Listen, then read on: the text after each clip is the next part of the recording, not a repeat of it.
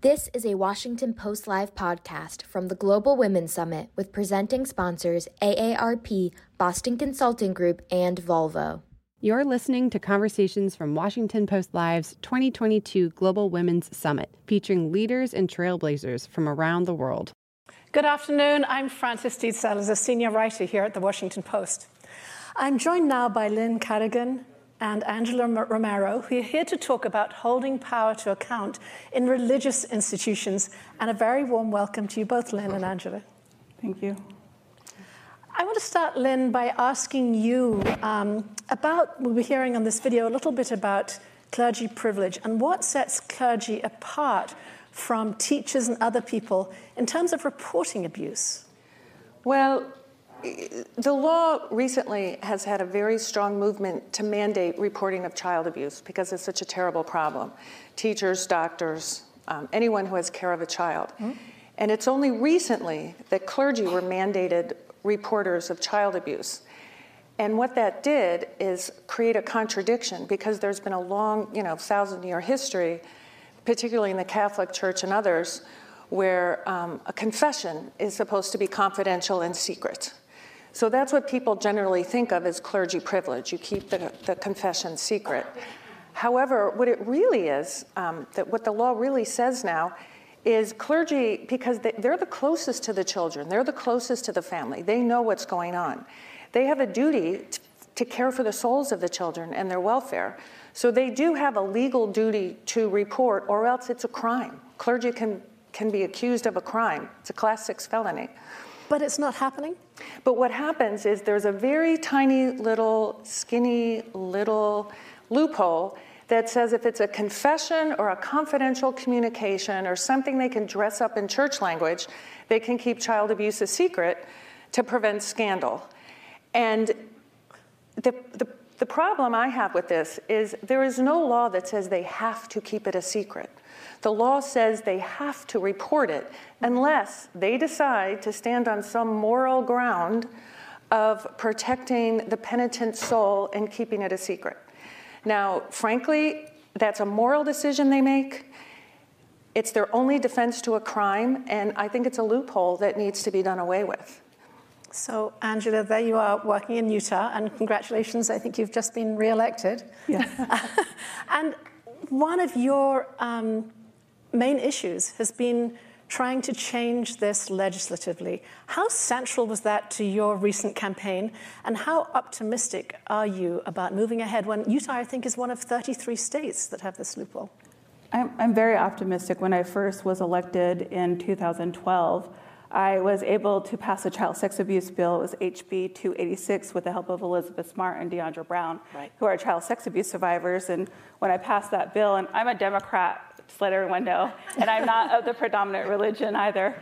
And when I was able, as a Democrat, because we're very small there, we're the super minority, I was able to pass that bill, and everyone asked me, "How did you do that?" And I'm like, "Hard work, and you know, educating my colleagues." And so I started to get handed over all the sexual, sexual assault and child sex abuse bills. And in 2017, I passed HB 200, which mandates the testing of all sexual assault kits. And Utah is one of eight states that no longer has backlog. And all the survivors I've been working with on legislation for, for years now asked me to run this bill. So in 2020, I filed the bill, and I didn't realize what a storm I was going to cause. And I didn't realize I was going to be on Bill Donohue's um, frequent um, email list server to fundraise for the, um, the Catholic um, League. And I didn't realize that my own church and my own family would be really frustrated with me. I didn't realize that your, my own... Your family's Catholic? Yes, I'm... Uh, you're both Catholic? We're both Catholic. Right. And um, I didn't realize that the, the bishop of my diocese would ask everyone in church to send the Speaker of the House letters about not, you know, not letting this bill be heard. And so um, when we had this conversation, and the Salt Lake Tribune, which is a local newspaper, asked people would they want people to be um, clergy to report. Majority of Utahns said yes, and I think majority of the people across the country would say yes as well. And so for me, this is about power structures. Mm. This is about power structures not protecting children. And as a policymaker, I was elected to represent all people, and children are the most vulnerable. And a lot of times they don't have a voice. And so I'm not worried about Uncle Bob getting some jail time and maybe help. I'm worried about the small child who isn't believed because they go to somebody and then that person goes to their spiritual advisor or the perpetrator goes to their spiritual advisor and they say what they're doing and it's not stopped because it's protected under this confidential privilege.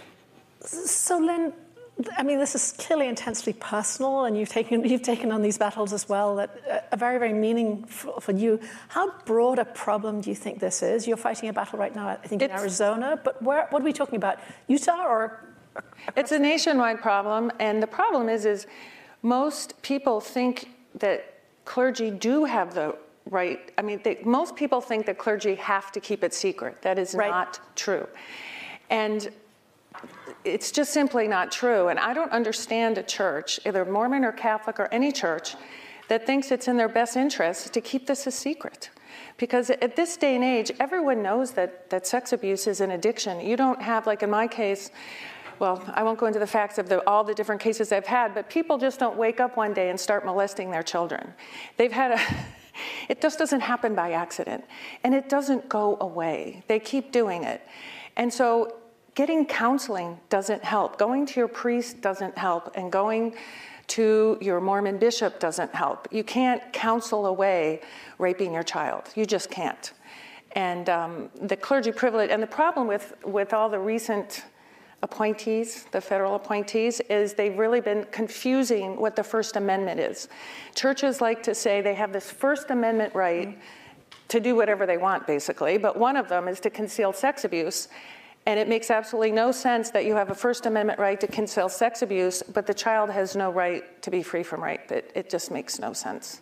So, so, Angela, in pushing this legislation, you had a lot of pushback against you, and some of it was saying you were allowing government to interfere with religious institutions. How do you respond to that?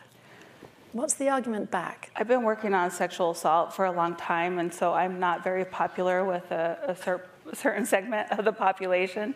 And it, I guess it, got, it was a little hurtful when I had my own family asking me not to run the piece of legislation because I was um, attacking um, confession, which is a sacrament of reconciliation. And I, I, just don't really see it that way because I think about our child sex abuse rates in Utah and our sexual assault rates in Utah, and they're higher than the national average. And in Utah, um, we can't pass comprehensive sex education, so everything is kind of hush hush. And so for me, I've always looked at this from a victim perspective, and so that that individual can get help because we have so many people walking around our country right now who are are um, survivors of child sex abuse, and they've never received the help that they need to deal with the trauma. And so you see a lot of hurt people, and you see them put, get put in other situations where they're re-traumatized because we never believed them, and we didn't get them the help and the services they need we always are helping people who um, are the perpetrator.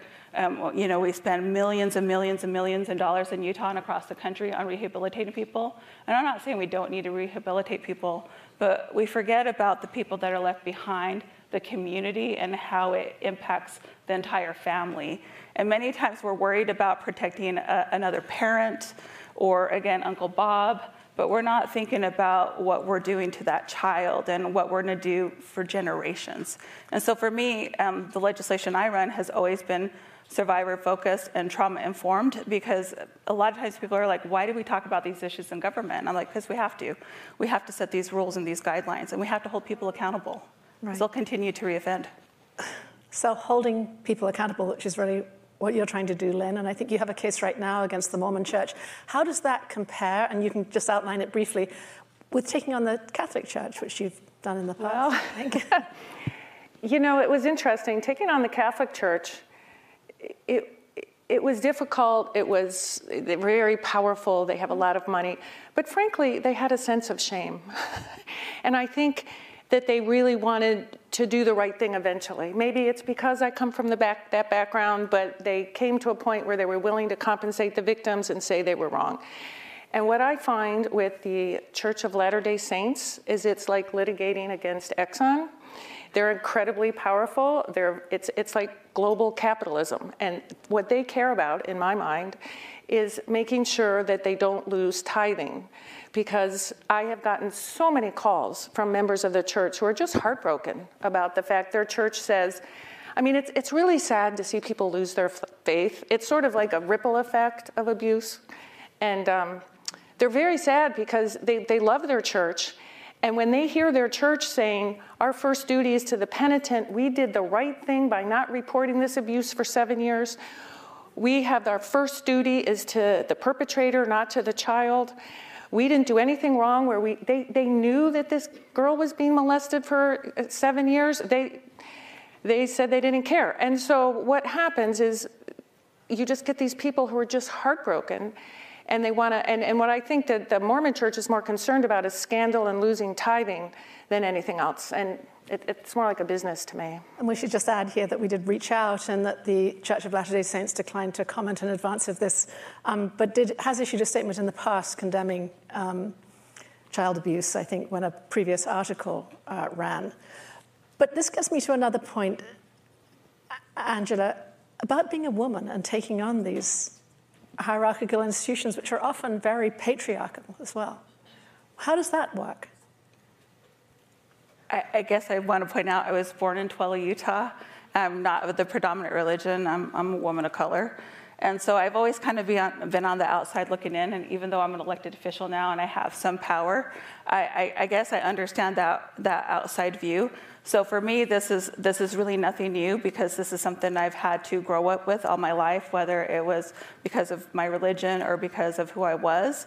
Um, I've always kind of been on the outside. So I guess I've always been committed to being that um, that's the Catholic in me, the social justice activist. I don't participate in my church anymore. But um, it, it's always to make sure that you're being a voice for the voiceless. And so, as a policymaker and as a Democrat in Utah, my, this is why I focus on these issues because I want to make sure that that voice is there. I want to make sure that seat is at the table and that there's somebody speaking up for people that can't speak up for themselves. And so, as long as I'm elected, I'll continue to do this. I'll continue to push this bill. I do have some hope. Um, our governor did talk about maybe we should do something. I have a couple of colleagues who, who have filed my bill, and I don't really need the recognition. I just want the bill to happen. And so my hope is that the bill will actually have a hearing this session. It'll, it won't be buried in rules, and um, we'll actually have an honest conversation. And so I, I really look at this as an institutional problem.